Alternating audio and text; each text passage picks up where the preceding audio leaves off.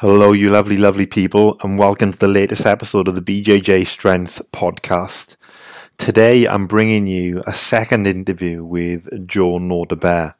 Uh, Joe came on to it was episode number 19. He's uh, he was a, a, world champion, Masters world champion at brown belt. He's now a black belt. Um, teach him in uh, one of the schools, or he has his own school in Mallorca, in one of the islands, one of the Spanish islands in the in the Mediterranean. And I won't I won't tell you too much about Joe. Go back to episode nineteen if you want to hear more of his backstory about how he trained jiu-jitsu after breaking a neck, which is a very popular episode. So I was really keen and excited to get Joe back on, and we. It's a bit, bit, bit of a different angle. Um, in, in this show, we talk a little bit about the Mallorca BJJ and Yoga Festival he's got coming up. Uh, we talk about um, one of the most the, one of the funniest stories I've ever heard Joe tell me, and Joe's a pretty funny guy. I'm just going to refer to it as the yoga sha la la la story. You've got to listen to it, and when you do, you'll. I was, I, I don't know, maybe you'll, you'll hear me laughing through the episode, but I was absolutely dying hearing him retell this story and seeing him do the actions over the video. That in itself is, is worth listening to, guys. That's worth the price of entry is what I would say. Um, but the big topic that we get onto is regenerative farming. Um, and paleo permaculture is another term that Joe uses. And I, I, I won't explain it too much now because I can't, I don't know enough about it, but it was fascinating hearing Joe talk about sustainable ways that we could eat as humans that don't rely on mass factory farming. If we start going back to traditional ways of farming and cultivating food and meat and he, we talk about some of the arguments against um, you know sorry th- there are some arguments against eating meat uh, eating kind of a paleo type a diet and people say that it's not sustainable. We you have to have factory farming, or you have to go vegan. All of these kind of things. He throws some throws some cold water on the claims that uh, you know all of all of the cattle that we that we raise for um, for the purpose of, of, of, eating meat is one of the big causes in global warming. So he's got some interesting theories on that. And it this is one of Joe's big passions, and I think has been a passion for longer than Jiu-Jitsu has. So it was really interesting to to hear Joe talk about it. And we're probably going to need to do a second episode because we barely scratched the surface.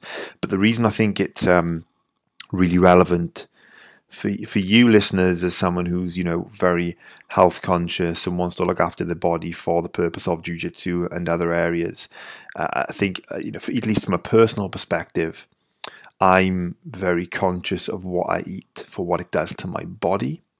Um, and you know, looking for grass fed, organic, and those kind of things.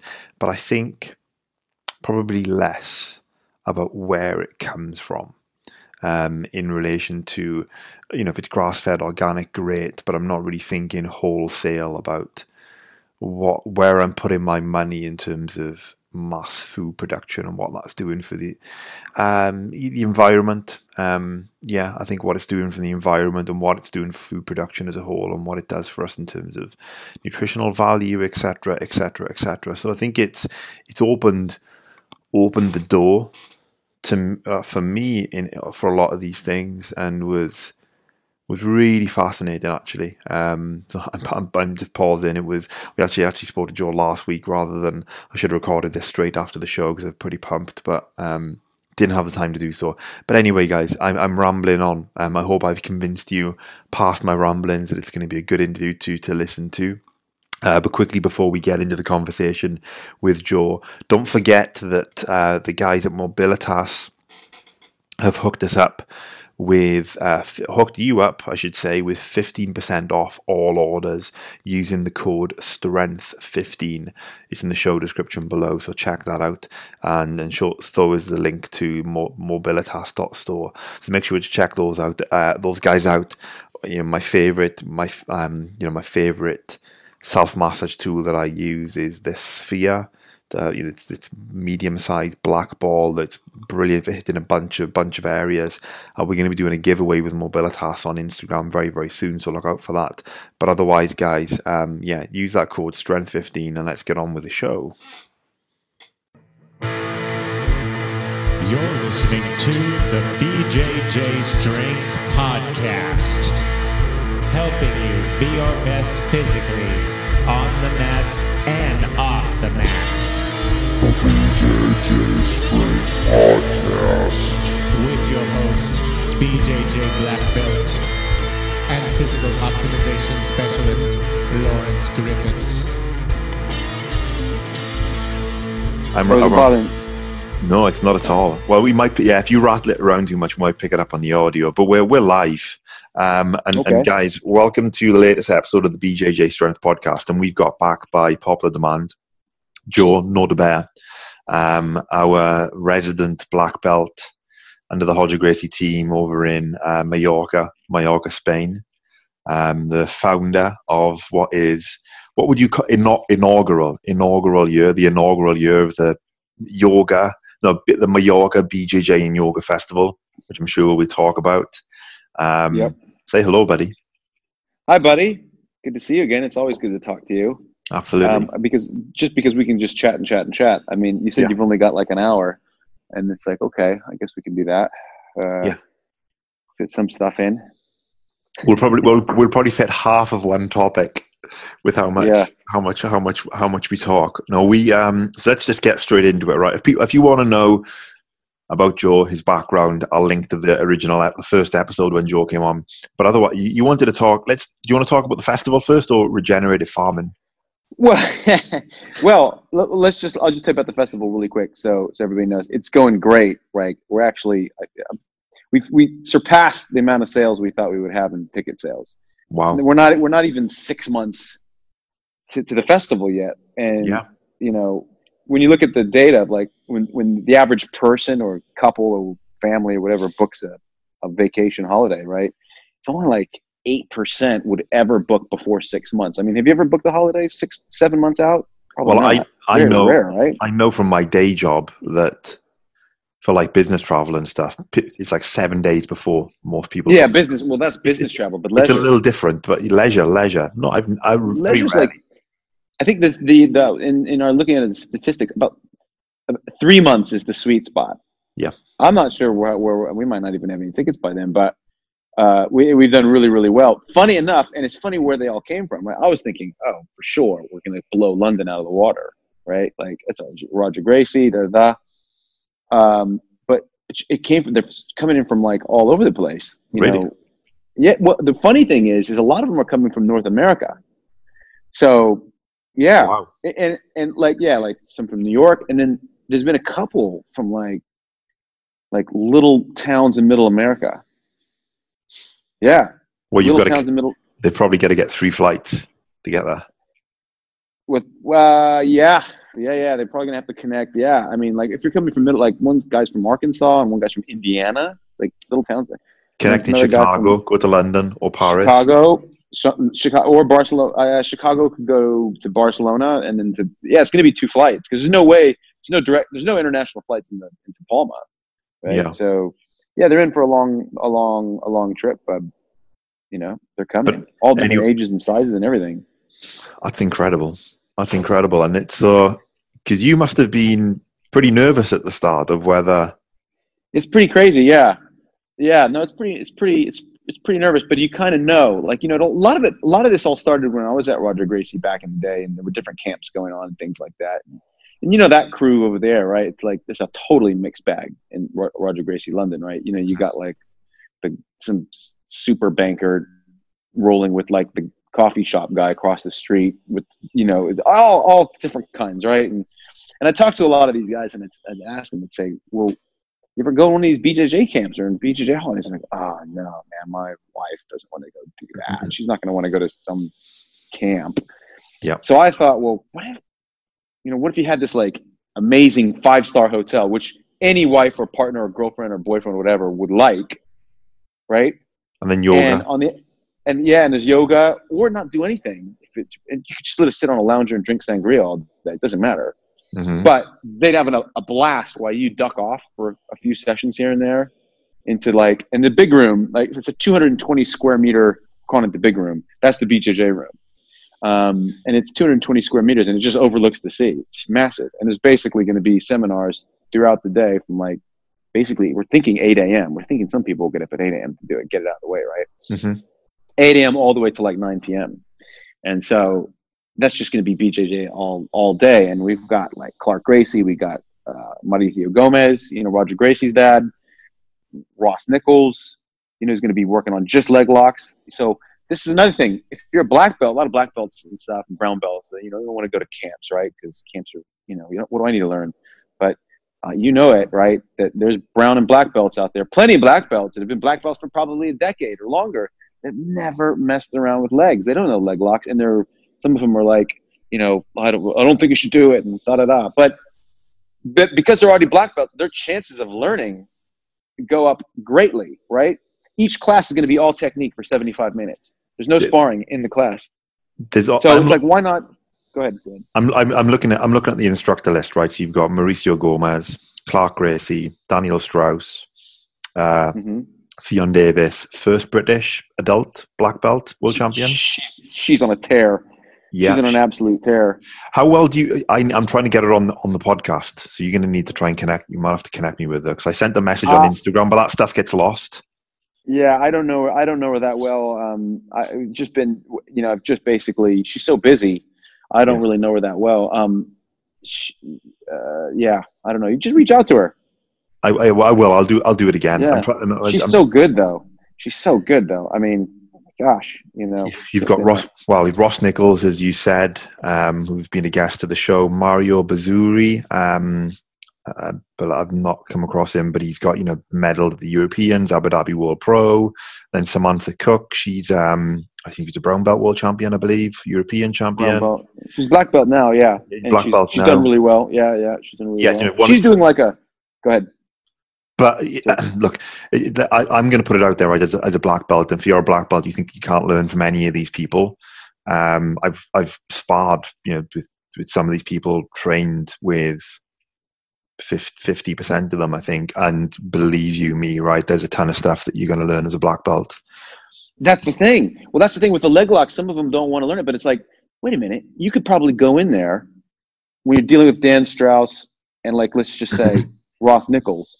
You're Yeah. gonna go, absorb, just go in there and, and like it's like crashing for a test, like in college. Like you just got to get some coffee and cram it all in. They're gonna learn it much faster than anybody else. I mean, within the festival, they could probably be pretty darn good after that, right? So, so- even on top, even on top of that, if I can, if you don't mind me adding in, and then sorry to mhm, mhm. interrupt, but um, I've done a session once with Mauricio. Um, I've trained with Clark a couple of times, and just two examples I can think of right off the top top of the bat. They showed me little details. Mauricio showed me something from escaping side control, and Clark Gracie showed me something from doing the Americana or Kimura Mhm. from side Mhm. control on top, and they were small details. Small, tiny details that transform the way I do. I, I handle both those positions that I still use to this day every single time I'm there. So even forget the leg lock you go. stuff. It's Yeah. even, even the little details you'll find within the positions you think you already know that can completely transform your game. Yeah, that's it. So I, I- I wanted the festival to be more than just it's a festival. It's going to be obviously it's going to be a lot of fun because there's, I mean, we've got like all these paddle boards already set up. They're free. You can just take them. Like we've got an on-site free diving instructor. Have you ever free dived before? Like literally the water's crystal clear and it's warm. When, it's what, what, really when, you say, when you say free diving, what is, what, what is free diving? it means you've got to get yourself into a trance, no tank, and see how deep you can go. okay. down Yeah. down a line like into the abyss you know and there's all these you know it's it's an entry level course uh, uh, that he's going to put on and you can just go every day he's going to do a few courses he's, he's one of my students right so That's he's, cool.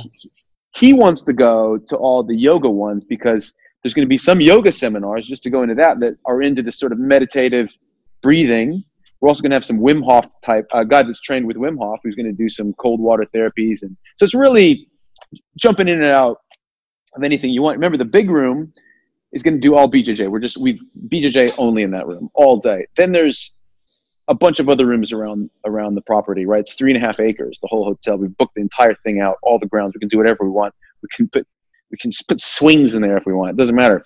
But uh, there's a basement room that's about 100 square meters. That's going to be like a dark sort of candlelit yoga place for meditating. Then there's an outdoor place by the sea that uh, that that's going to be the sunrise there is fantastic. Um, And uh, it's just there's just going to be then there's going to be mats outside for just anybody that wants to free roll out, out on the grass. We're have mats on the grass, a lot of pine trees, and again, see. it's just basically a peninsula. Go ahead. I can see the Jack Clover's there as well. I didn't recognize him at first with his massive beard and Yeah, he's he's part of the festival. He's really helping me out. Um, we're working together on this, and because he's worked a lot of camps before, right? I didn't I didn't realize he was a yoga teacher as well. Yeah, yeah, he's a yoga teacher, um, yoga teacher, and um, he's coming out here to Mallorca actually to help me while I go to America. I'll be in America in two weeks. Where are you going to be? just covering my school. Uh, Arizona. We're going down to Mexico. You know, my Mhm. brother's taking me down to Mexico, and it's really funny because it's like, "Oh, we're going down to Mexico. And we're gonna be on the beach. And I'm like, okay, Jack. Great. I, I- I live, on, the beach. I live on the beach. but I just want to see you guys. It doesn't matter. I live right by the beach anyway. I mean, I can see the sea every day. Like- Let's call let's Um, call you let's call your brother out real quick, right? Because we were talking offline. Um, he invited me to that trip, but I can't make it unfortunately. But I'm going to be with him. Oh, come on. I know it's um we've got so much on with my wife's course and she's just started a new job and we're planning to we're planning to buy a house later this year. So but we're gonna go to them in Flagstaff because obviously they have the place in Flagstaff, so it's they're hooking it they're hooking us up. But what we can call out your brother Jack because I, I'm gonna do a podcast with him. I haven't told him yet, but he, he's now gonna know he listen to this. I'm gonna do a podcast with him in Flagstaff. Then we can compete compete you against each other to see who gets the most downloads. Oh dear, he's probably going to get everybody in his school. He's got a pretty big school. He's probably going to have everybody. That's good. Hey, great. I love a little competition with him. Him and I have only been in about 10,000 10,000 fights with each other. You know, when we see each other, it's just when we when, every time I go to, to to Arizona, we just go to the wherever the, the you know his school and it's like we don't really spar with anybody else. We just go after each other and try and see who gets the last tap. But you, you you're both you're both world champions, aren't you? At um Yeah, the Oh. Masters. Yeah, yeah, Masters and um you were brown belt and he was brown belt or purple belt? he got his at purple belt. I got mine at purple and brown. Purple and brown. Yeah, but he he gave me he gave me the pass on on both of them. You know. Ooh, Oh. yeah. So you could maybe you could split them. You could have one and a half each. Yeah, maybe. Yeah. Well, so he, at least he got one. Thank God. The next year after, you know. But he's doing the black belt worlds now uh, in in March, so we'll see how he does there. Uh, in, Keep in, in August, you mean? Yeah. Are you doing that? Must yeah, I'll do um look, Vegas is a four hour drive. Um Uh-huh. I don't compete as much as I used to and as much as I'd like to, um, for Mhm. you know just t- time and commitment reasons. But on my doorstep, I have Pan Am's. Four hours away is the Masters Worlds, not too far away. Um, Mhm. the Nogi World is usually in Southern California, and Mhm. so three of the biggest competitions in the world, and Mm-hmm. they're well, the Nogi is, is fairly big, not in terms of the numbers, but it's still it's the World Championships, right? So if I don't do those every year, apart from some unexpected reason, I'm thinking I'm, it's stupid not to. Right. Yeah. Yeah. That's right there. You don't have to pay for the flights like we did, like Europeans do. I wish they'd move the worlds. It really bugs me that the worlds is in one spot. I wish that they did it every four years. It came around to the same place. Like they should have. They should move everything around. You know, Mm. the world should be the world should be at least in Europe once every four years or three years. I think. And then maybe I mean once a year, maybe not quite in Brazil because that's too far, but maybe Cancun, so a lot of Brazilians can come to Mexico because a lot of Brazilians can't actually get to America. Yeah, You know, but maybe maybe the justification for it is that you have the world in one place. You have the Brazil Brasileiros, obviously in Brazil. You have the Europeans, and then you have the Pan Ams, Mm. right? So that's that's Yeah. the grand the Grand Slam, isn't it? Those four. And then you know the Mhm. Masters Worlds and Adult Worlds are separate, different locations, but both in the same place each year. Um, yeah, So maybe that's the way they they, they, they, they justify it. It'd be interesting to see if they did the Masters. 'cause The Masters Worlds used to be in Brazil, right? Until very recently.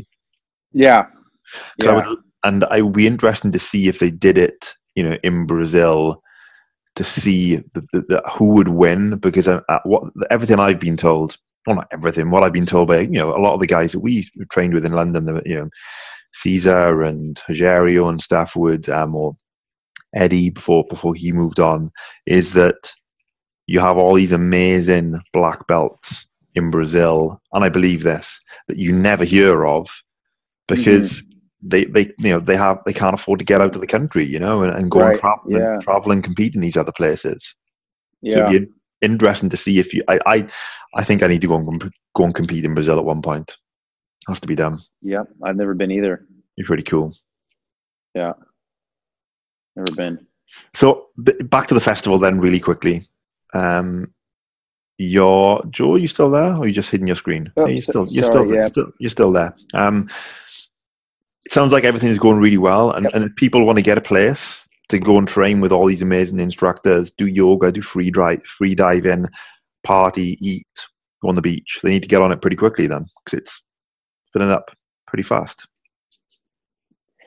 Yeah, it's um, it's uh, yeah, no, it's right now. I mean, there's a ten, there's ten percent off still until Saturday.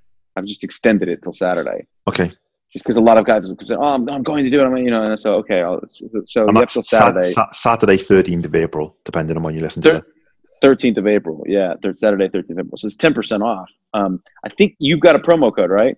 Yeah. Which is um, early griff fifty, which if you use that promo code, all of your followers, anybody that uses that, not only will you get the ten percent off, but they'll also get fifty euros each a hotel spend. So if you have a double room, that's hundred euros. So massages, drinks, food, whatever, you got hundred euros on your room tab just to spend at the hotel. And re- remember, the deal, the, the, the festival already comes with breakfast every day, which is ridiculous. Like it just goes on forever. Like they had a bee, big chunk of beehive in there, like of honey beehive just dripping. That was your honey. Like crazy stuff, crazy, crazy stuff like that. Oh and then god! you got this. The opening night has a big paella launch launch party, and then the closing party is a seafood barbecue. So yeah, it's that, and it's funny though because we've got you know some yoga people that have joined that have no you know there's a lot of people remember a lot of these people that are going to this festival you know it's half only half BJJ, the other half's yoga, and there's a lot of yo- yogis coming and they have no idea what Brazilian Jiu Jitsu is. Like talking to some of them, they think it's like Wa- Wang Chun or Chung, Kung Fu or something like that. Like they're they have no idea. Like they, they're just coming because they think it's cool. Like oh, this is really interesting. It's a martial art. They have no idea what. So it really is taking two communities and sort of throwing them all together and sees what see what happens. But they, pardon me, they're, they're two communities that intermingle, or you know, could intermingle very closely. And I think that cro- uh, cross pollination, that's when you start to share ideas and come up with new things and kind of you know grow and expand what you have already. Right. Yeah. Yeah. Exactly.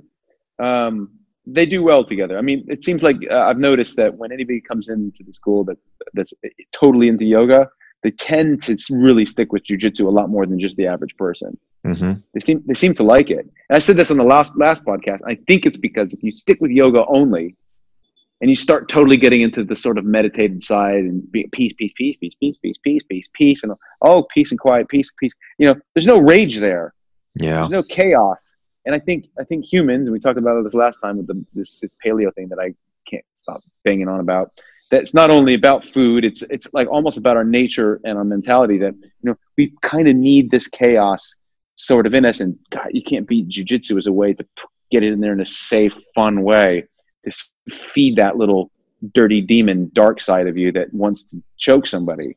Yeah, because I think you'd go a bit nuts if you were just constantly talking about the peace and the flow of the world. And you need to have both. You know, I went to oh god, so I went to um, I'm trying to find a, a, a second studio in Palma. Right, my studio's in a little village called El Toro. I'm trying to find another place in Palma.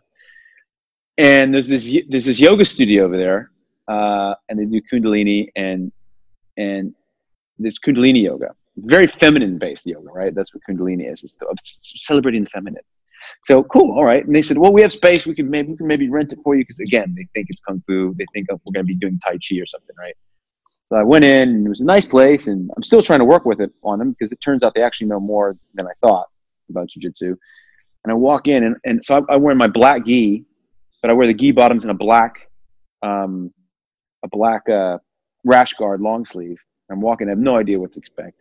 And I walk in, and they're like, "Hi, yes, yes, we've got a spot for you right in the middle." Go, okay, cool. All right, I'm ready to do some down dog. Right. I walk in, and there's there's there's a there's a stage. There's a guy sitting in the like uh, with his cross legs and a big gong, and there's all these women completely dressed in white, everybody's wearing white, white, white he- turbans, white hair, flowing white stuff, and they're all got their hands like, and they're doing like this mo- motion like this, and they're going sha la la la la. So hands in the air, la, hands up in the air. Sha, sha. Hands up, and they're going shla la la la la. Repeated, repeated, shla la la la. So I'm like, cool, all right. So I sit down and like I sit down and I'm looking, and then everybody starts looking at me. So they We're cir- they, they, they circled around you. No, no, they're all looking forward at, at the guy up on the thing.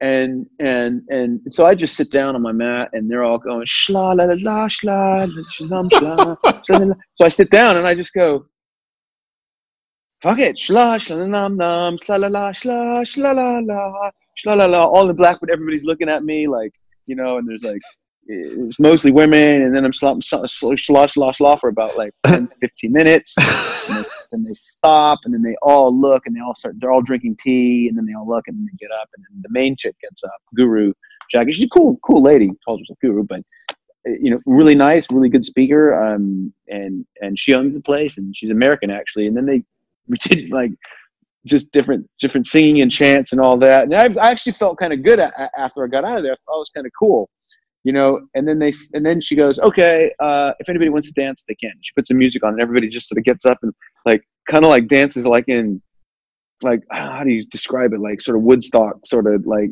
i don't know they're all they're just just sort of just sort of just dancing like in place. Like it's like it's 10 o'clock in the morning and they're dancing i'm just sitting there like and everybody stood up and just started dancing.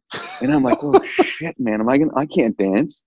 I'm not gonna i'm not gonna get up and dance. But it, that, nobody was nobody wasn't dancing like they were at a club or anything. Nobody was like twerking you know it was, just they had flowing robes and stuff like that. So I, I just sort of stood up and started talking to people and it was good you know. We'll see if i we'll see if i open up a school there. I told look i'll do it but we gotta mat this whole place. Right? We're gonna mat the whole place and we gotta have mats on the wall. And I, I you know and they said well maybe we'll do that i guess. I guess we could do what we do on this. Okay. All right cool. Anyway that's my yoga story my kundalini yoga story. It's- It, So- I, it sounds like a scene out of like Eyes Wide Shut. You seen that film? Stanley well Kubrick believe film? me b- believe me i thought about it because I just kind of believe me, I kind of I definitely thought about that. I just I, re- I definitely it doesn't can't help cross your mind. You kind of walk in there and it's just just this estrogen in there, and you're just like coming, you're walking in, you're all black. I felt like Johnny Cash, you know, like coming in, and and then the, the chick at the front of the thing, she goes, "We've got one of uh, we've got a jujitsu guy here." Uh, he's come to join us. He didn't. She didn't say point him, point me out, but it's pretty damn obvious who it was, right? I'm sitting in a sea of white, and I'm this guy dressed in all black, you know. So I did feel kind of cool in a way, like, you know, like, you know, I didn't know what they thought it, was, and but then it was just a lot of women looking at me, and I, so I sort of, sort of, kind of got a little bit like, oh, this does feel a little bit like white. Eyes wide shut. I think So- I might just come so- back again. So when should I take my clothes off? yeah, yes, yeah. yeah I just yeah, li- yeah, I, I'll, I'll lie. I'll, I'll lie down here. Yeah, yeah. So yeah, who knows? Who knows? So, um, you know, I might go back and talk about start measuring stuff over there. You know, it works out. Could work out really well. That's so bad. No. Oh my god, that's hilarious. I know. We'll see. So anyway, we'll see if I get a spot. I want to get a spot out in Palma. Jiu-Jitsu's blown up. It's starting to blow up in Spain a little more, and you know, it's a good environment for it. But yeah, the, go ahead. I was going to ask you. So I know in France, I know this is the case, and you know, obviously Spain's going to be really different. But in France, judo is big in France. Massive. But I, I but I've heard that the it's well, it's a national sport, right? It's government funded, and I've heard a problem with jiu-jitsu in in France, or at least from an instructor perspective, is it's very hard to make money because judo is so cheap and so heavily subsidized. And you know, while Yeah. jiu-jitsu is not about making money, if instructors can't make a living, they're not going to Mm. open schools, right? So it, it does stifle Mhm. the growth of it. Do you, any any similar kind of you know holdups in Spain? Do you think because of links with other sports or? No, unlike France, yeah, no, France, France definitely has that problem. That's why it's, it's, but it's still growing nevertheless. But yeah, you're right. It's hard to compete. Um, it's just governments. You just work for the government. If if you if you're if you're a judo player, right? mm-hmm. You know is that what's the guy Teddy Riner? Yeah. Yeah. He's on pretty good money apparently. Apparently he does really really well over there. So it's huge. Yeah, it's massive. It's a shame. Um, no, there's nothing like that here. It's but it is sort of growing. Like it's getting really popular. So um, it's kind of like what England probably was ten years ago, the UK. Okay. know? So it's good. It's it's um. Yeah, I mean, my markets. I, I think I told you last time. Mine's is the English speaking market here, so there's already a couple good schools that, that speak Spanish. Yeah. So the festival, will- the festival will all be in English. You know. Um. Yeah. So it's growing. That's cool. That's cool to hear. Yeah. Um, so I, I, I'm I'm not sure whether to, where to go after that eye, eyes wide shut story. That was I wasn't expecting that, but I just almost. Oh, I'll take you there, man. It'll be. Let's, go. Let's go drink the Kool Aid. Uh, they they had some really cool tea. Um, it was well another real quick, just not to finish that off. It was really strange. In between the yoga scenes, everybody would get on their phones. Like having your phone was really was really normal. Mm. And they also she also talked about a lot of businesses and stuff like Instagram and theory about Instagram. It was really sort of open. It was like an intellect. It was like yoga mixed in with talking and listening to her. She's written a lot of books. This chick, um, and it was you know talking about the, the, the, psychology behind social media and and then they were a lot of times they were on their phone. I've never been to a yoga class where people jumped on their phone in between sort of twenty minute sessions. But who's to say? Another thing that was strange Mm. not strange. I mean, who's to say anything strange? Is they all sat on lambskins. so there's another scene for you, right? Everybody, well, they're sitting on yoga yoga mats or lambskins, like or or, or sheepskins. Like so there's just skins everywhere. So I started to sort of feel like a little bit like Conan coming in there. You know what I mean? Like skins everywhere, and there's like chicks dancing around. There's a big gong. I'm not shitting you. I, I mean, if you went at night, imagine if you went at night for one of those candlelit ones and everybody's dancing around and there's gongs and, and you come in in, in, in, in your gear and everything. So, so yeah, we'll have to, well, maybe, we'll, maybe we'll take a little, a little, a little, uh, detour on the, on the fe- festival and explore this place. We might actually have her. We might actually have her. Her and her, her, you might see a bunch of flowing robes walking around. There probably will be for sure. As long as she doesn't listen to this episode before before. No, no, I don't, I don't think she'll know. So- we'll tell her after. from Cal. Yeah, yeah. There we go. Well, she'll be cool with it, I'm sure. She's from California. She's from America. Yeah, don't, she lives in L.A. somewhere. So she actually knew a lot about jujitsu, Yeah. and she, she actually knows because I said, yeah, well, it's kind of the mecca. Cal- Southern California is kind of the mecca of jujitsu now. Like you know, it's it's where they all go. It's the best place. And so yeah, she says, yeah, they know a lot of a lot of. She, she knows a few red belts actually. Really? Really? I mean, I'm trying to think. Are there any red belts in California though? Carly, I think. I think. I'm pretty sure. Pretty sure. Uh, Clark's dad lives around there, probably. So I've he's he, he know. came he came to teach a class with us once. Don't know whether he lives. Yeah. Yeah. I think he might live here. I don't know whether he lives here. May do. Yeah, may yeah, do. there you go. Um. Oh wow. She knows more people than us. Get get it get it in there. Maybe. So she, Um, so she kind of seen it. She kind of knows. She got it. So she really, she really got the idea. So yeah. She was into it straight away. Mhm. So moving on from eyes wide shut, Mhm. regenerative farming. Oh yeah. Well, I want. Yeah, this this is big. Okay, so get okay. So before jujitsu, before anything, I mean, my actual dream is to have a farm. Right.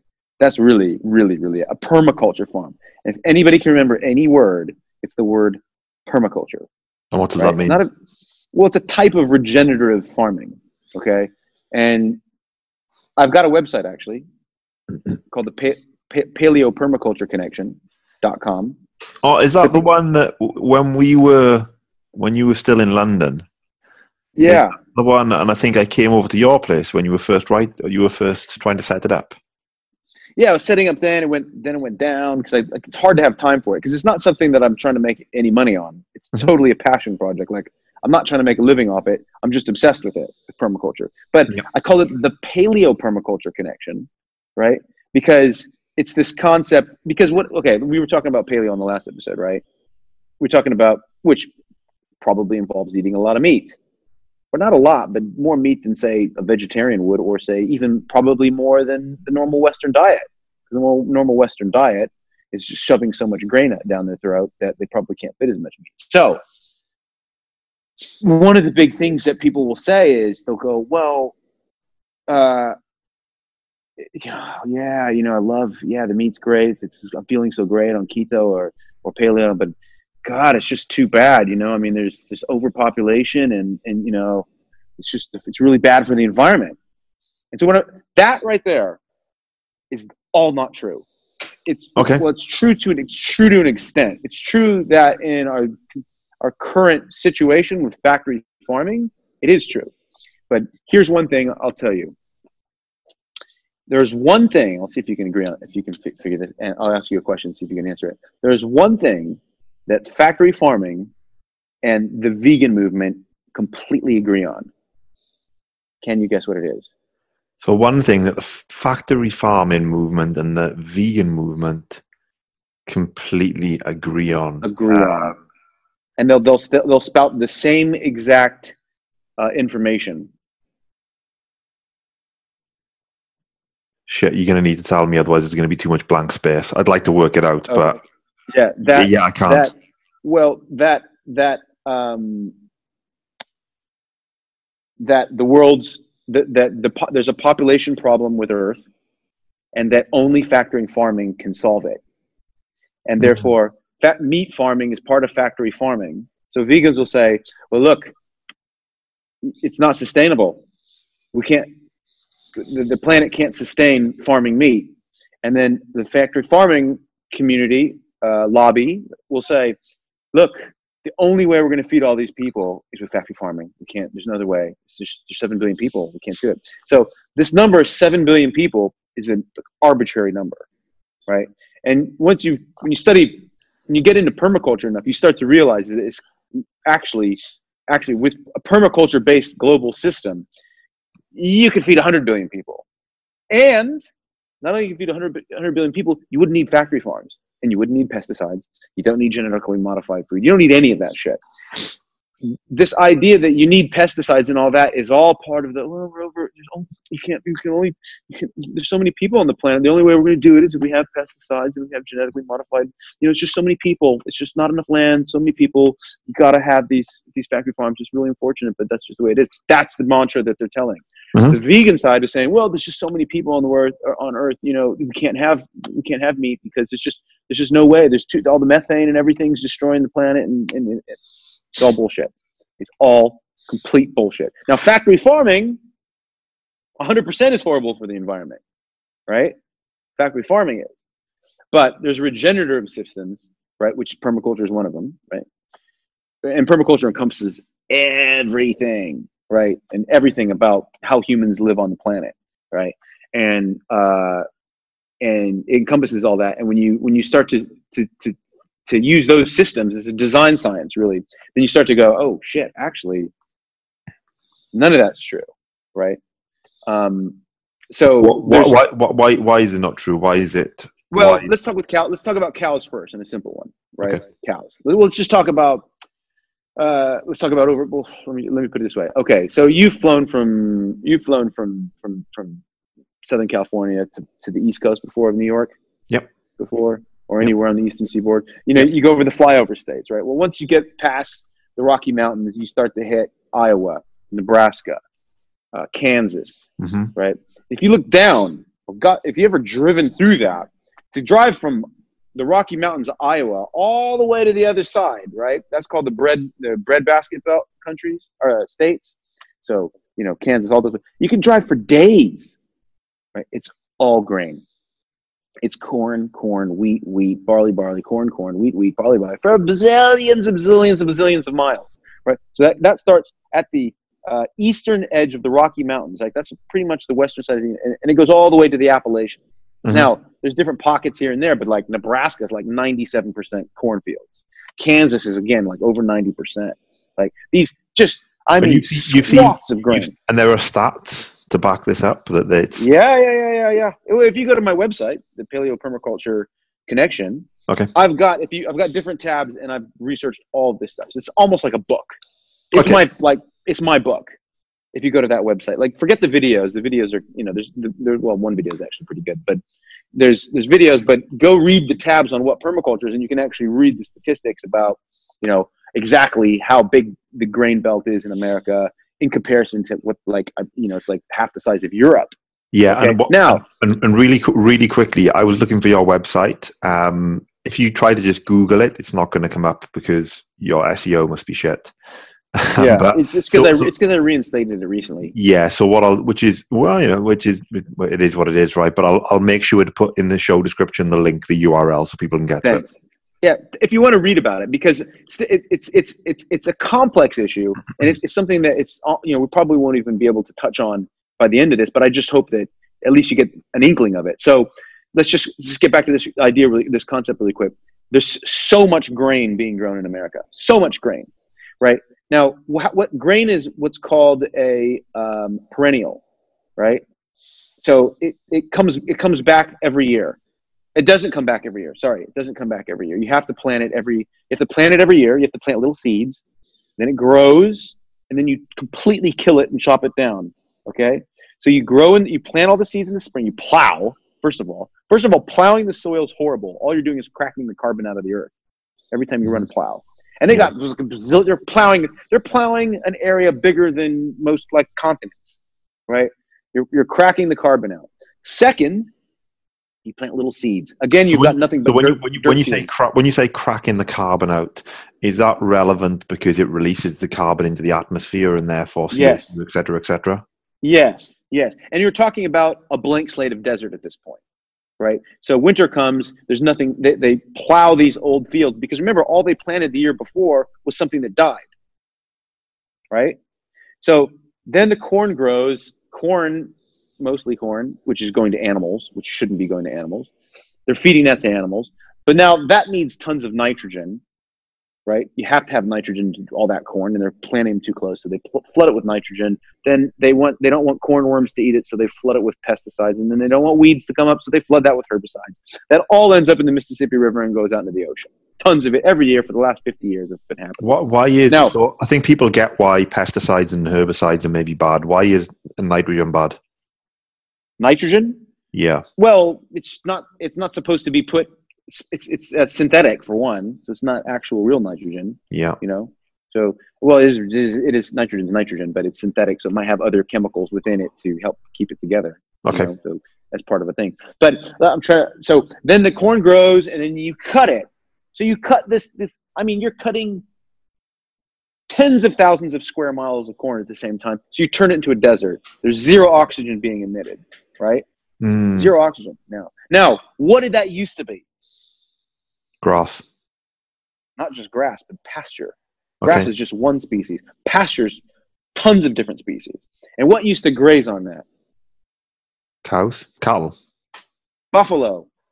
buffalo. Okay. Yeah. there were bison. There were more bison, right, in North America, more bison at one time, and elk and everything else. There were ever factory cows in factory farms. They were. Right? Yeah, because they're all. They, they got well, a lot of them got hunted for trophies, right? Yeah, they killed them. They killed Like- them. But my point was, there's let's say there's a million buffalo, and I think I think there were like more. seven, I think they well, were. well over. They were everywhere. They were everywhere. Mhm. But they were all shitting their brains out, just like any other cow, right? Right? And this was in the 17, 1800s. They were everywhere. They were everywhere. There were more buffalo roaming North America than there are cows in America now. Okay. Okay. So I get. So so the point you're so the point you're making is that if there were more buffalo then than there is now, then there's actually less methane being released by the animals from all their Then. farting and shitting Well, now than that- they no- was then. no, they're still releasing the same amount of methane. We're, Yeah. no, they were probably releasing, releasing more methane then. But the difference was is that pasture acts as an absorber of carbon. So when Mm, they were shitting on the pasture, that was soaking into the ground. yeah. right? Right. And another thing was is that the pasture itself, which is green grass, was emitting oxygen all the time. It wasn't getting mowed down into a desert, right? Yeah. You see what I'm Yeah. saying? It wasn't getting mowed down into a desert. So so right there you have a net gain of oxygen and you have a loss of carbon because you're using this natural system. So one form of permaculture is is if you convert grain, these grain fields back to pasture and start running cattle on them properly, holistically, Mhm. you reduce methane because it's absorbing it back into the land. What what likes what likes methane or what likes carbon? Plants, grass, pasture. They like it. So let it go back into the soil, feed the pasture, which feeds the cows, which feed us, and you create a cycle now. Okay. So what we also don't want, we're talking about paleo. That's why it's called the paleo permaculture connection. Well, if we reduced our grain consumption around America or the world by 90%, we wouldn't need continent-sized fields of shit corn, which it is shit corn. It's not, it's not the corn you eat at a picnic. It's not. It's like crappy corn. It's not that kind. It's like a feedlot corn. They're taking that corn and feeding it to the cows. Cows don't eat corn. Well, they they're eat not grass. to. Well, they're not meant to. They're not meant to. They'll like it. They'll eat it. They'll get sick. They'll get sick, so you have to give them hormones. You have to give them antibiotics so they don't get sick. It's not natural, and their their fat content's different. They'll get fattier, true, but it's the wrong more more you know omega six fat.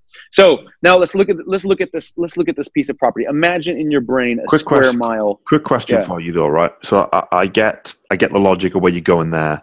Um, so if if the corn, if you if, if the corn that you were growing on that fields to feed these cows, you just put grass in there and you feed those cows with the grass instead. You replace that food source. They're roaming naturally, grass mm-hmm. fed, the oxygen, etc., etc. All stuff that you talked about. But are there Yeah. other other thing? Are there other things that corn is used for that would need to get replaced? A lot of it goes to feeding animals. A lot Okay. of it. A lot of it. Most of it goes to feeding. What animals. percentage? I uh, you'd have to see you'd have to see on my website. It's been a couple of years since I've, I've have to check. I want to say it's something like fifty or sixty percent of it. Yeah, Another thing they do is they make corn syrup. I mean, how fucking good is that for you? high right. So there you go. Now, so now you're making sugar with it, shit sugar too, right? Like okay, so that's it. Really doesn't have much of a, you know, this is the whole paleo thing. We're going back to that. Like you said, if you cha- ever have your kid eat a corn on the cob and then you change his diaper, a little baby changes diaper later, there's the fucking corn. Doesn't look any different. It's still yellow corn. You know, they just swallowed it. Your body doesn't digest it right. So imagine turning that into a sweetener. Like your body doesn't digest corn already. It passes it through. That's why you see it in, the, in kids' diapers. It doesn't really absorb very well into your body. And now, and now they're grinding it up into like they're grinding it up into a, a powder, and then you eat it. Ooh, what is it? It must get totally clogged your your your, your intestine. So replacing replacing uh replacing all these cornfields, right?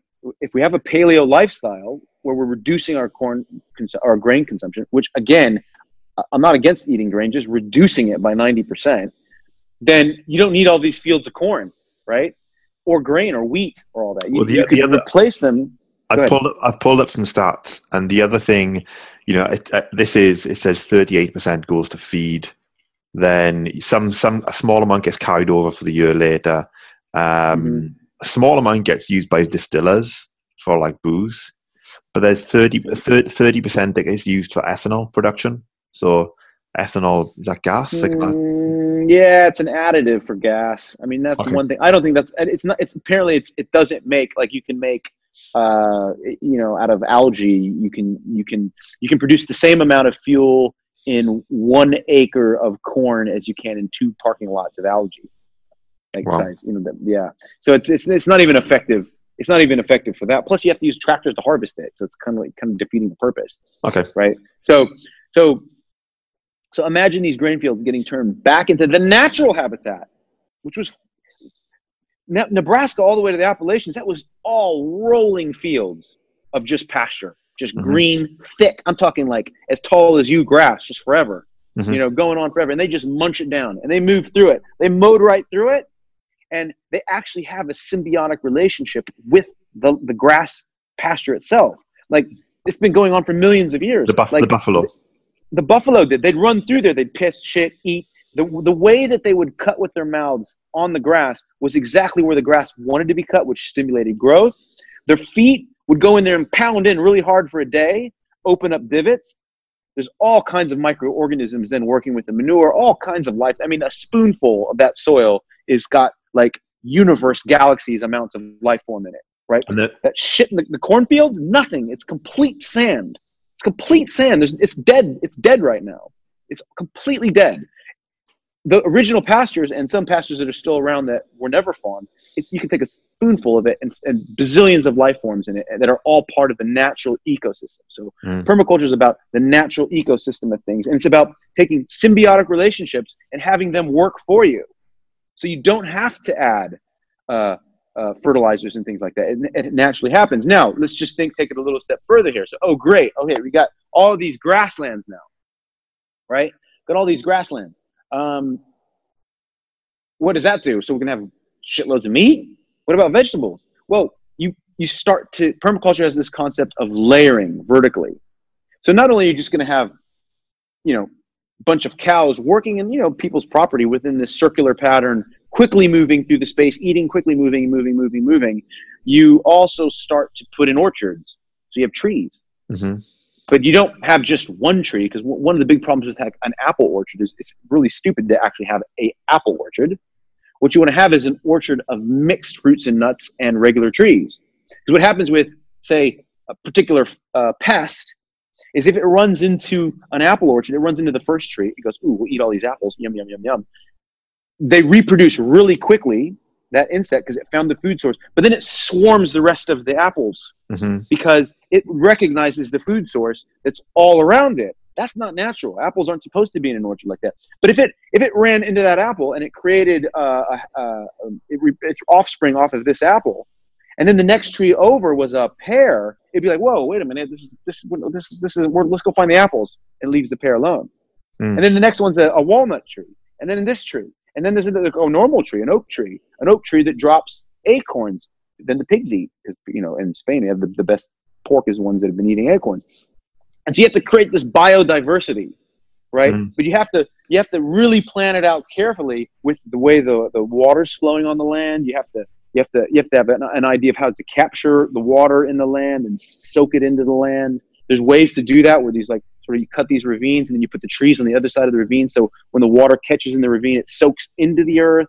So you really stop, you know, you can get through any really bad drought this way, but you create a biodiversity where you have uh, for, so for example, you have the animals rolling, roaming. You have also mixed animals. You keep sheep with cows, with pigs, with everything's working because like on a savannah, you don't you- all the animals are everywhere, Mhm. right?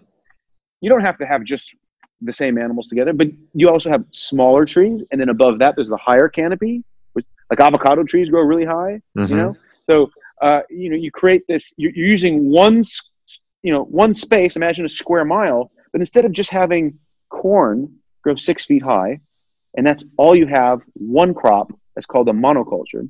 You grow a polyculture, which means you take the same space, have it work as a natural ecosystem, right? And you grow all kinds of foods. So all kinds of nuts, fruits, Are there places? vegetables. Are there places where this is done today? Oh yeah, yeah. Well, I mean, one one so one website to follow is the Savory Institute, right? Well, say, say that And- again. Savory Institute. Savory, uh, Allan Savory. Go to his TED Talk, Allan Savory. He's got a great stories from Africa. He completely understands this whole soil biology thing with how how you take animals and actually use them to regenerate dead land. So you got land that was, you know, is completely dead. There's a way to holistically graze it where you actually bring the land back and get the soil back and get the microorganisms back. Once you get the microorganisms in the soil back, get it from turning from get it from sand and rock back into soil because soil is like a rich, sort of gooey Mhm. black stuff, right? Then you get massive growth, and then you get oxygen coming out like crazy, and you get you get uh, carbon soaked back into the earth, and all of a sudden, you start terraforming places. So deserts can turn into oases, right? Um, dead land can come back again. All that corn that I was telling you about, all that you go go to go to any of these massive super farms out in Nebraska. You take a spoonful of that soil, it's dead. It is complete sand. The only way that corn's growing is because they put crap fertilizer on it. That's the only way. That's what that's the only way it grows. It doesn't have to be that way. But one thing about permaculture is Lawrence, one thing about it, it doesn't jive well with corporate interests, No, right? It doesn't drive well. It's not good. It's not good. It's not a great business model. What it is good for is the family farm model, though. So what the world needs is we don't need we don't need businesses, big corporations running farms.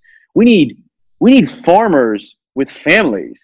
So a farmer, let's say a farmer has 100 acres, that that 100 acres can produce enough food that they can feed, you know, I don't know, 100 other families. But those need we need a lot more family farms, like way more family farms.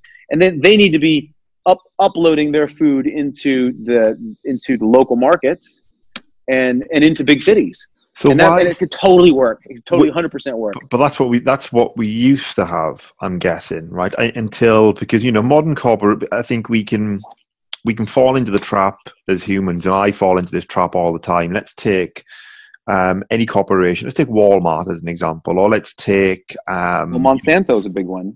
well, I, I I don't want to go. I want I want to specifically talk about non. You, you don't want to get capped. I do. They they can. I, I They're do. gonna, they're gonna knock the door down, door down and shoot you if we say anything. Okay, we won't talk about Monsanto. All right. No, go. they can talk about Monsanto. They can come. they, they can come. I'll hit them across the head with my new guitar. Um, but they've got. I, I- just I wanted to use a non kind of a non unrelated example, Sure. like like Barclays Bank. Barclays Bank is a corporation, right? And banks banks have been around for some time, but mostly large corporations are. I can hear the selfie stick, by the way. Um, you Sorry, sorry. no, no problem. Um, and they can. You you think that corporations have been around forever, but really, you know, they haven't. It's a fairly modern thing. And before that, you had you know individual small stores, and St- Starbucks is a really good example, right? Starbucks. A lot of these things they start off as small individual stores, and they grow and they grow and they become a corporation. Super massive places, yeah. And they Yeah. killed off all the small, the shoe cobbler and whatever. They all the small businesses, right? Walmart. Well, if you go into a Walmart, as you know now, right? You go in, Yeah. it's got everything. It's got an eye doctor. so why? McDonald's. So why So if if you know what you're talking about is a potential system, and I'm oversimplifying, we kind of had in many ways beforehand, right? That's how we lived. That's how we got our food, or at least I'm assuming, right, based on you know Sure. the stuff that I've Yeah, seen. yeah. Why did it go away, and what's what's preventing it from coming back? Well, that's a good point.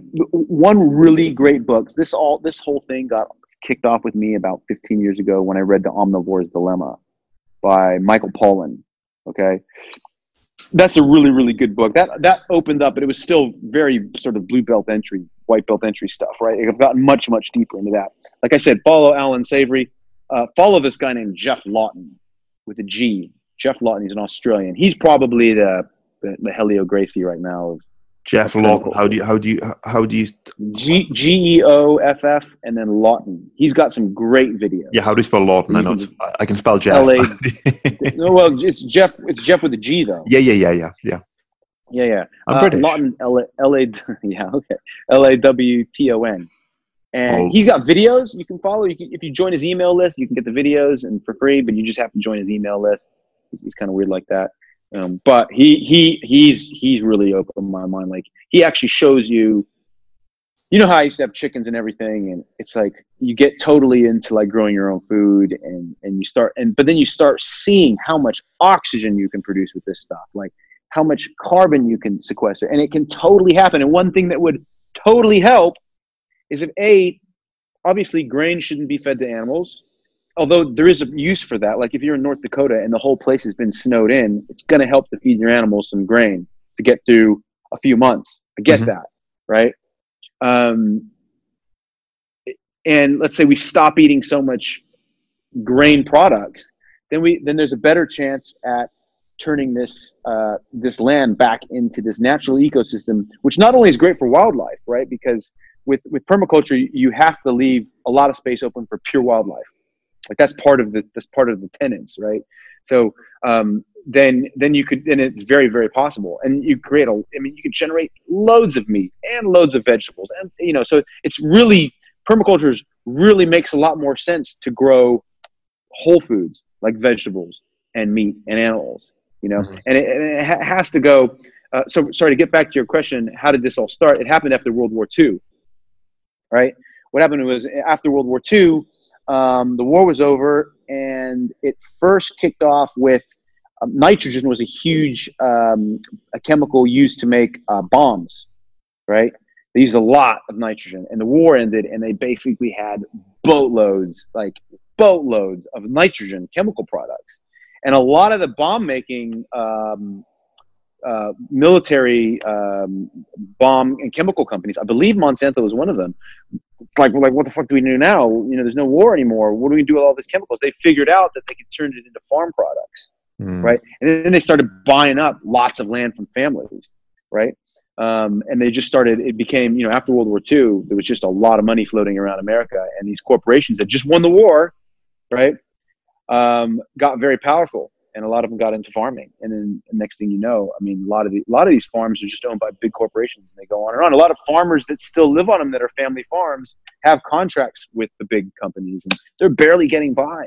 Like they're just barely selling enough corn to survive. A lot of them are going bankrupt. A lot of them are getting blackmailed or, or, or getting, you know, their farms are getting dangled in front of them if they can't produce enough, you know, corn. And so they don't do that well. And it needs to go back to that system because it's very, very, you know, doable.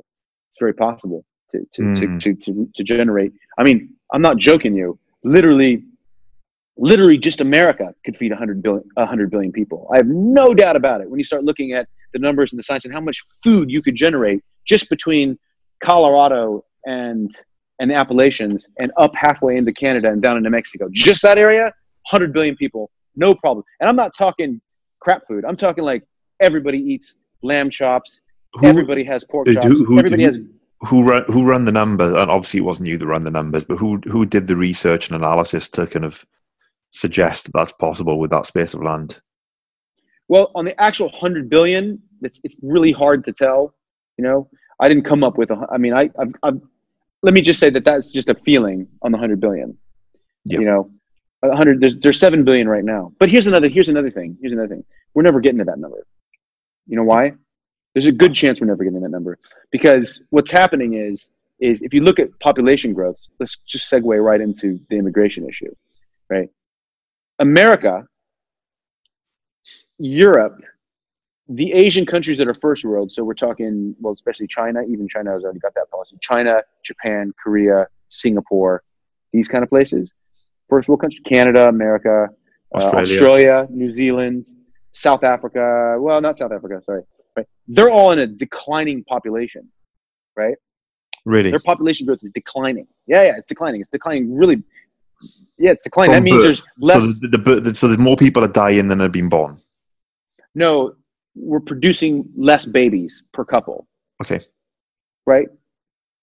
I mean, like, let's take, let's just take, let's take you, your wife, m- me, my ex-wife, and Jack and my brother, my, my brother and his wife. That's six adults. We've only produced five, Five. kids. Yeah. That's that's a negative, Yeah. right? I've got brother, I've got some stepbrothers and sisters. None of they haven't even had kids. Think about how many friends you know that are over forty that don't older- have kids my or have just brother. one. My older brother Right. is now 40. we're no- no declining. kids. Yeah. Why is that? What, the reason that is is because we're first world countries and women went back to work, right? And when women go to work, they're not staying at home having babies anymore. They don't want to. They Well, want to have I- usually two. I think there's a combination. There's a combination of things right there. It's um, I talk about this with my, a lot of wife.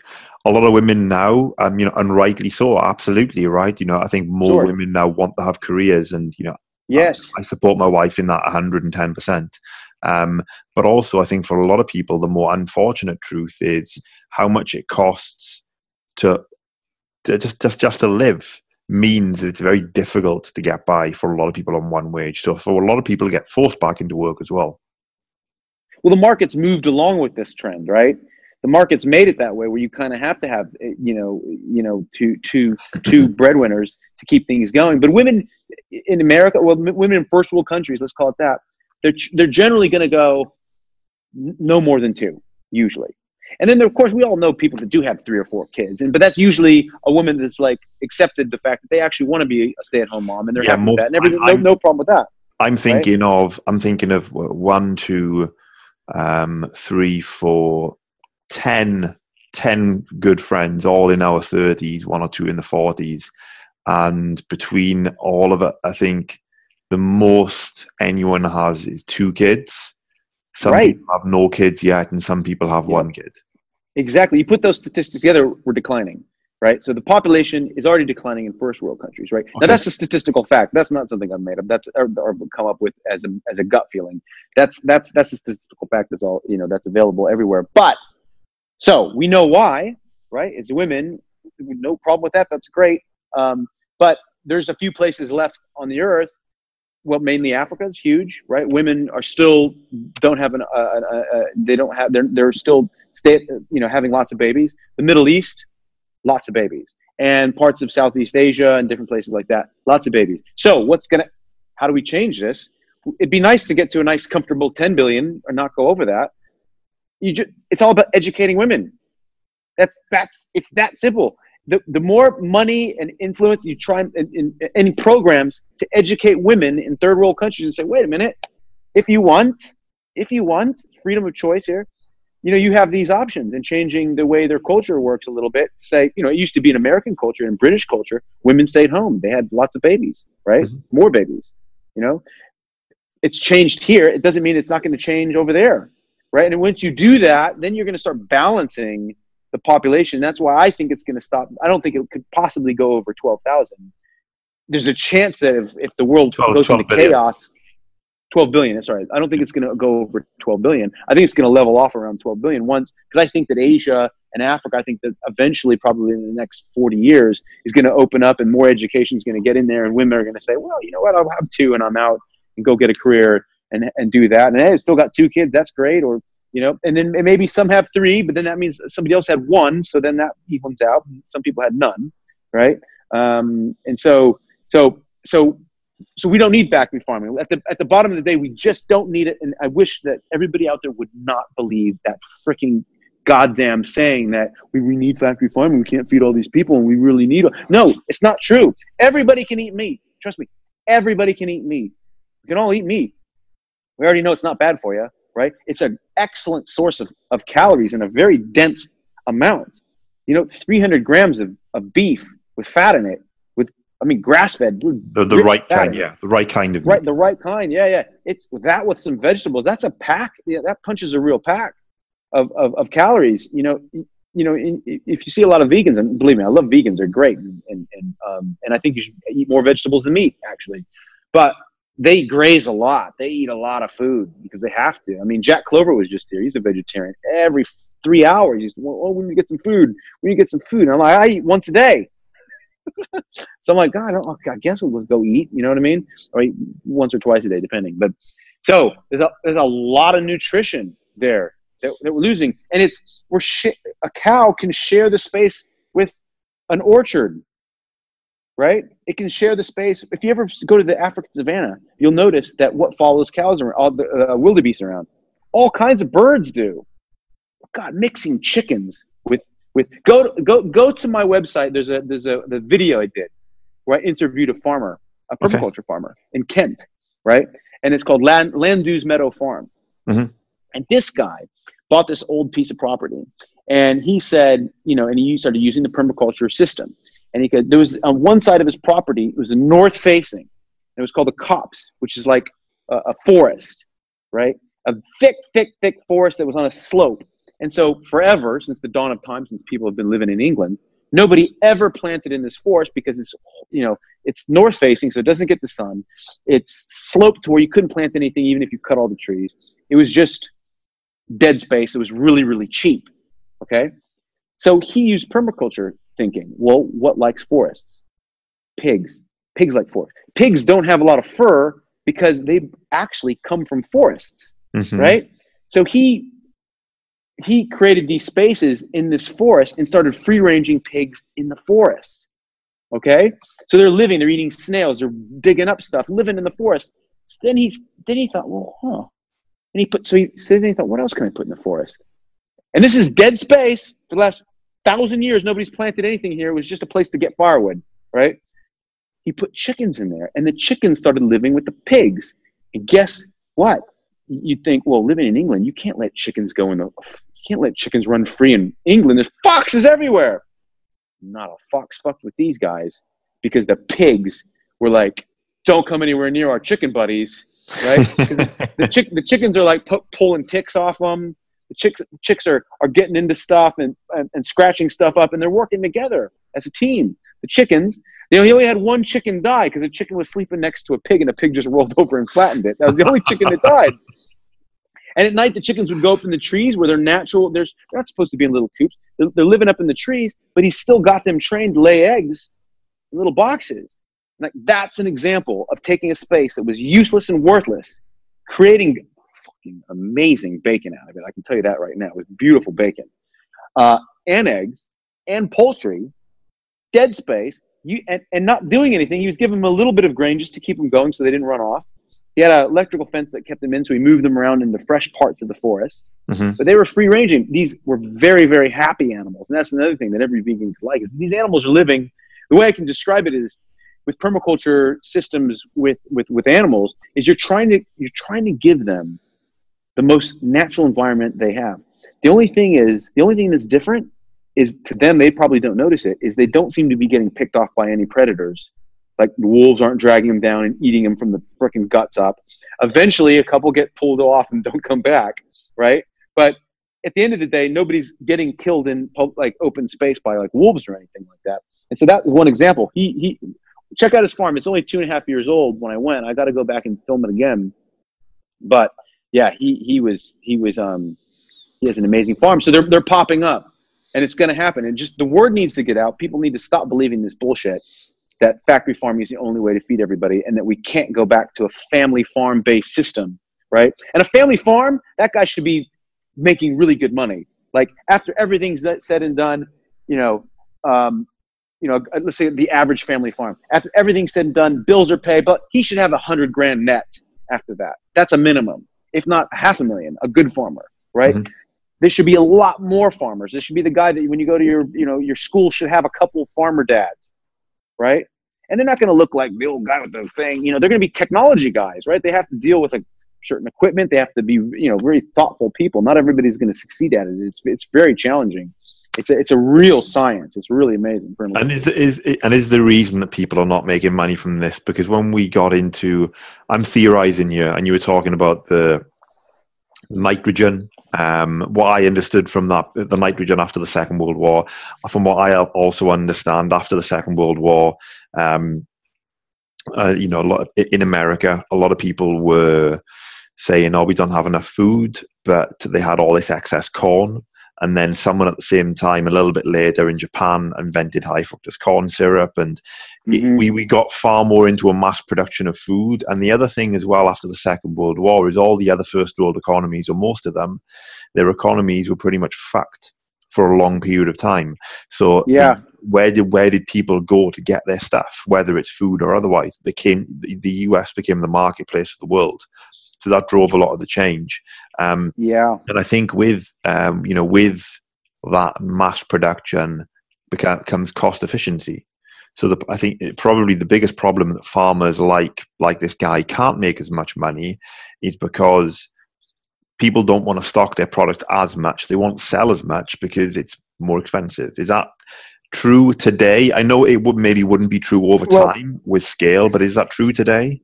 Well, some of them are making a lot of money now. Permaculture permaculture farmers make a lot of money. It just takes them about five years Yeah. Okay. because you're building. You have to build an ecosystem first. Like that's the most important thing. You have to look at your ecosystem and say, well, what grows here naturally?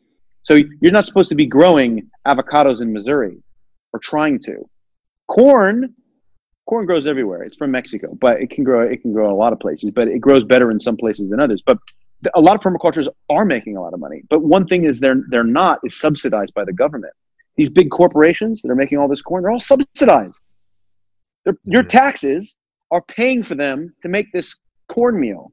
This cornmeal ends up in big sacks, and then it goes. It's used as a barter to, for us to screw over third world countries that don't have enough food, and we send. Oh, we're giving you food aid. We're giving them sacks of shit, powder. Yeah, okay. If you eat it, you won't die. I get it, right? So a lot of that's subsidized, right? Mm. We have a, a surplus of it. We don't even need that much. And again, like I said, that corn's not that corn in the cob you have at the picnic.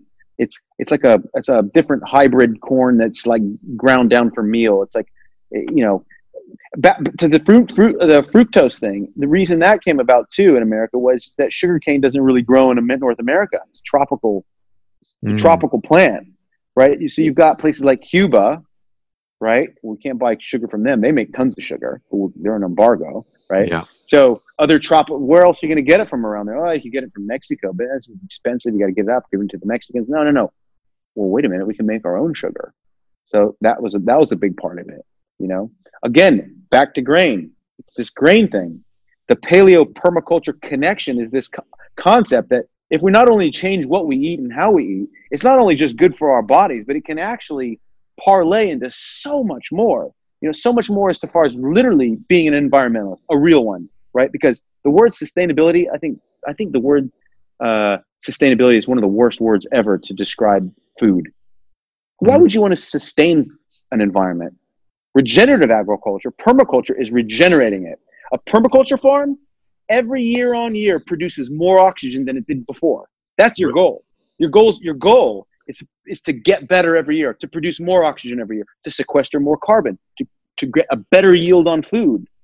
Right? That's the goal. Like that's the goal, not sustain it. Why would you want it every year? Oh, we're just producing this much uh, uh oxygen and this much food. Oh, we're making that's just that's sustaining. That's staying the same. Regenerating is going uphill, right?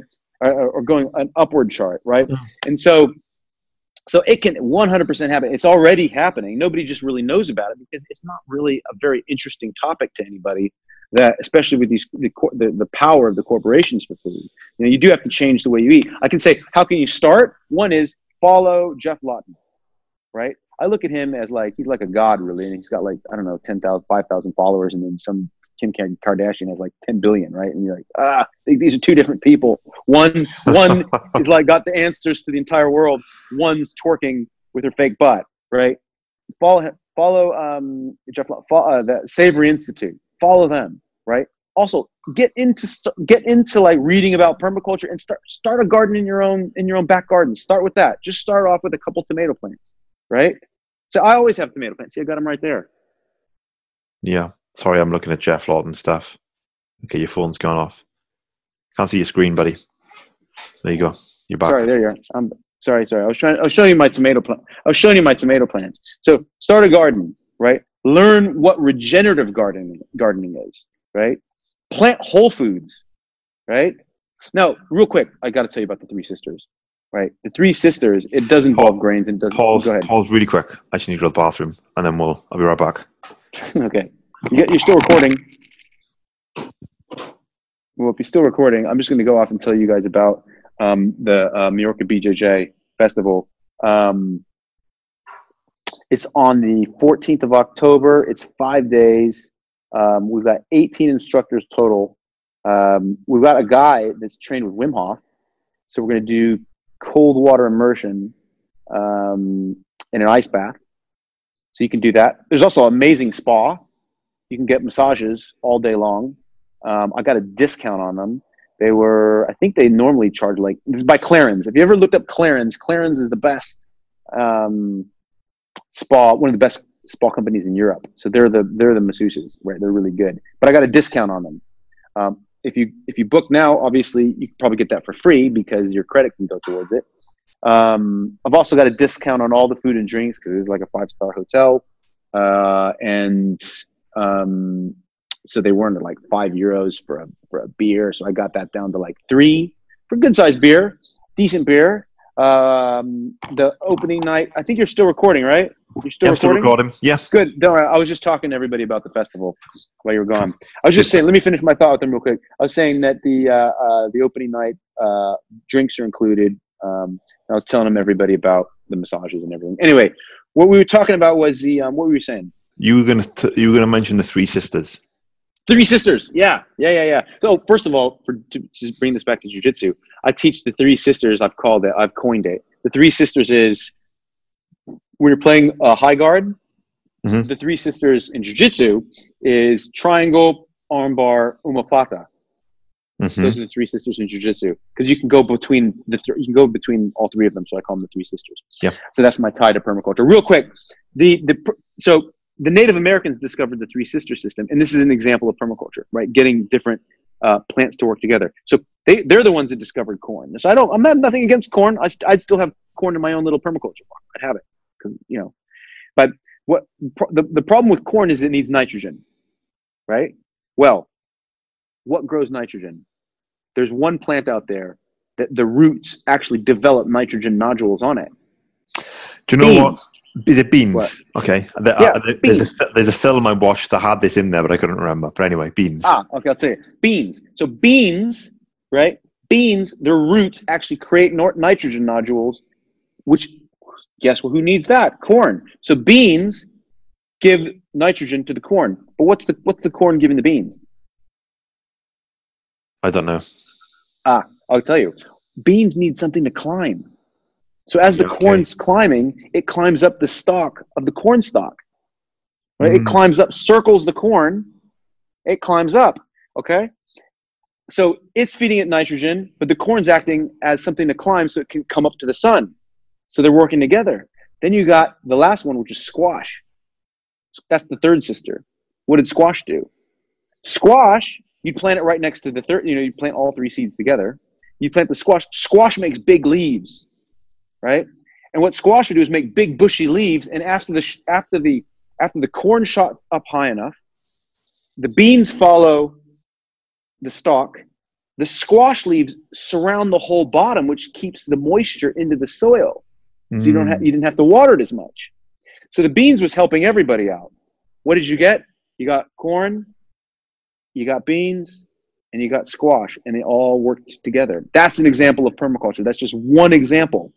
So you'd have some of that growing on a permaculture farm, along with all these other orchards and different. There's so I mean, it goes on and on. It goes the chicken. If I could, I could do a whole episode on on chicken keeping natural ki- chicken keeping. Like you don't need to actually feed chickens. You can actually feed them completely from your kitchen. Remember? Did you ever see my chickens in London? Yeah, I did. You did, yeah. Yep. So, yeah, again, and a lot of this stuff works when you reduce. So this connection, if permaculture works well with growing whole foods, basically, not grains as well. Yeah. But we know our body does well on these foods too, and so that's the, the the idea of, of, of my website. Dude, I'm blown away. I'll be honest.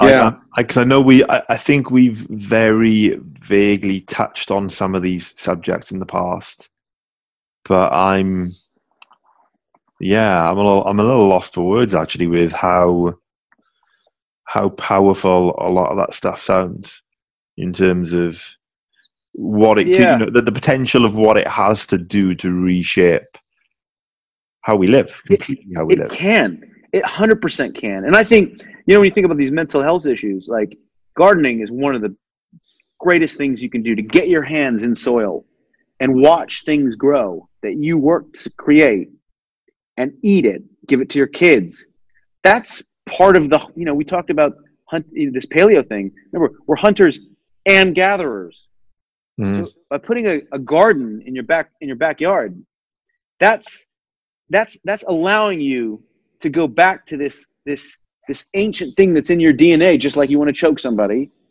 That's like I'm gathering. I'm actually I'm not going to the grocery store. I'm actually there's there's some there's a tomato. I'm gonna pull it right off the vine. I'm gonna just bite it right now. Mm. You know, picking strawberries out of your own garden, picking things off trees, oranges, stuff like that. Like that's gathering, and you need to do that because one thing you learn about permaculture, and I'll let you go because I know you want to go, is you have to look at animals where they're in their natural environment. You want the pigs in the forest because that's where pigs belong. They love being in the forest. They don't want to be out in the open pasture. Neither do the chickens because the chickens are scared of hawks. But in the trees, they're safe. Chickens and pigs belong in forests. Cows don't want to be in the forest. They want to be on the grasslands. Nothing's going to eat them out there, at least nothing small, right? So that they're happiest. Cows are happiest when they're out there on the grass just munching away. Pigs are happiest when they're out there in the forest. Humans are happy doing human things, right?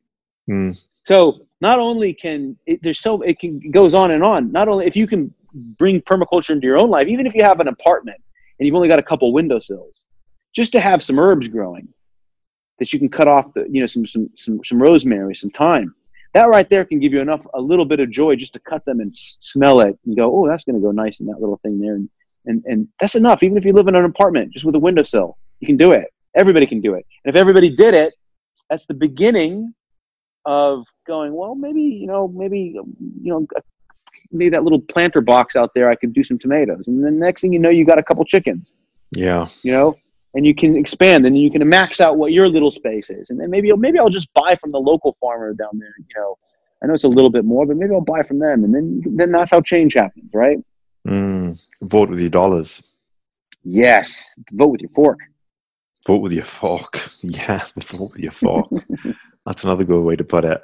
Yeah, I'm, I'm, Mhm. I, I don't, I don't want to go, but I need to go for. yeah i know buddy we'll, we'll catch up again soon man Yeah, I, I think. Have you? How much? How much of this have you covered? Do you think there's like a, another? We could do another episode on this, like a part two. on permaculture Yeah. dude dude. Let's do a part two. we could go on forever. I mean, we can go on forever on this. I mean, if you want to come down the rabbit hole, uh, it's it's a lot of fun. If you like, if you like, you know, well, if you like, you like jujitsu, you like pro- problem solving, right? It's about problem solving. There's this massive issue with this population thing and chemicals and food and health and all that. And I think it all comes back to here. People ask me, well, when people come to the, oh, give to a charity, I'm like, I'm not giving any of the charity other than Allan Savory or any of these permaculture things because they're going to solve all of it anyway. I sound like a religious person. Oh, just give it all to Jesus; it'll fix everything. no, it, this, but this really does. This actually goes to producing stuff. You know, if you, if you give these other charities like the Savory Institute, you can you can you can give them money. Um, that's who I'll, only I'll give money to, or Geoff Lawton. I'll give them him money for charity. That's who. I, that's those are my charitable causes because I think that's going to bring a lot more happiness to the world and a lot more health and safe and and and and productivity to the world you know, and jobs, a lot more jobs. You know, you need more farmers, like actual people to go out there and work their with their hands and create food, make food here locally, everywhere. You can do it in Europe, you can do South America, yeah, anywhere. It doesn't matter. But anyway, check out my websites. Um, obviously, check out Mallorca, uh, the Mallorca, my website for the festivals, Mallorca. Uh, you just cut out. You just cut out. Sorry, I'm coming back. I'm coming back. Go. I'm coming. Mallorca, BJJ, and YogaFestival.com uh-huh. to Mallorca, BJJ, and YogaFestival.com. Um, PaleoPermaculture.com. Check that out. Check out our Instagram, which is um, BJJ Fest. Mm-hmm. Right? Check that out. Um, we've got some really cool videos coming out that we filmed. Um, so we're happy, excited about that. And um, man, I, I, I still really hope you can come out here somehow. Maybe you can stay with me. Get the whole yeah. family there with you, huh? I'll see. We're, we're moving. We're looking to buy. I'm looking to open, oh, open looking to open a school. It's a little bit bad timing, but yeah, we'll see. Yeah, I hear you. No worries, but We'll see. Maybe we'll stuff. maybe we'll do a, a podcast from there. How about that? Oh, that'd be cool. That'd yeah? be cool. That'd be very cool. Good. Look, let's. Yeah. I, I, would like to do a part two on this permaculture stuff.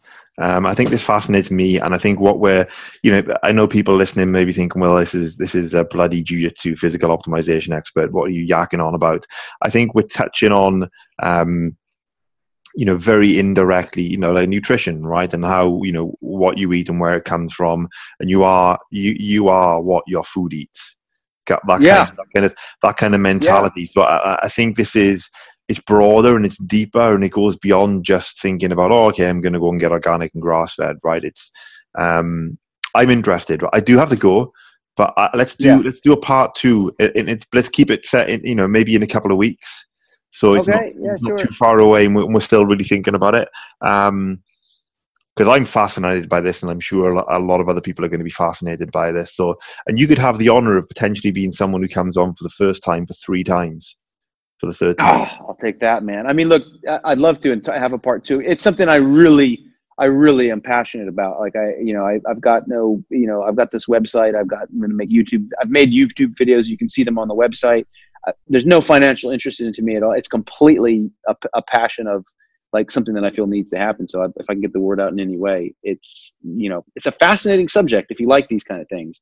Mm. you like ecosystem and and and and the way systems can work together to help each other uh, and produce like abundance of food. I know we touched a little bit last time about the original Native Americans and what they did. They they were doing a lot of this stuff already. A lot of low farms even 50 years ago weren't doing it. You have to go back 100, 200. Some were doing it, you know. Mm. But yeah, we'll, we'll tell you. We'll talk more about it, man. It's, it's good to talk to you always. Absolutely, right, buddy. Have a great evening. Enjoy Spain right, and Mallorca, and we'll speak. And thank you so much. Okay, brother. Take care. Bye bye. Bye, everybody.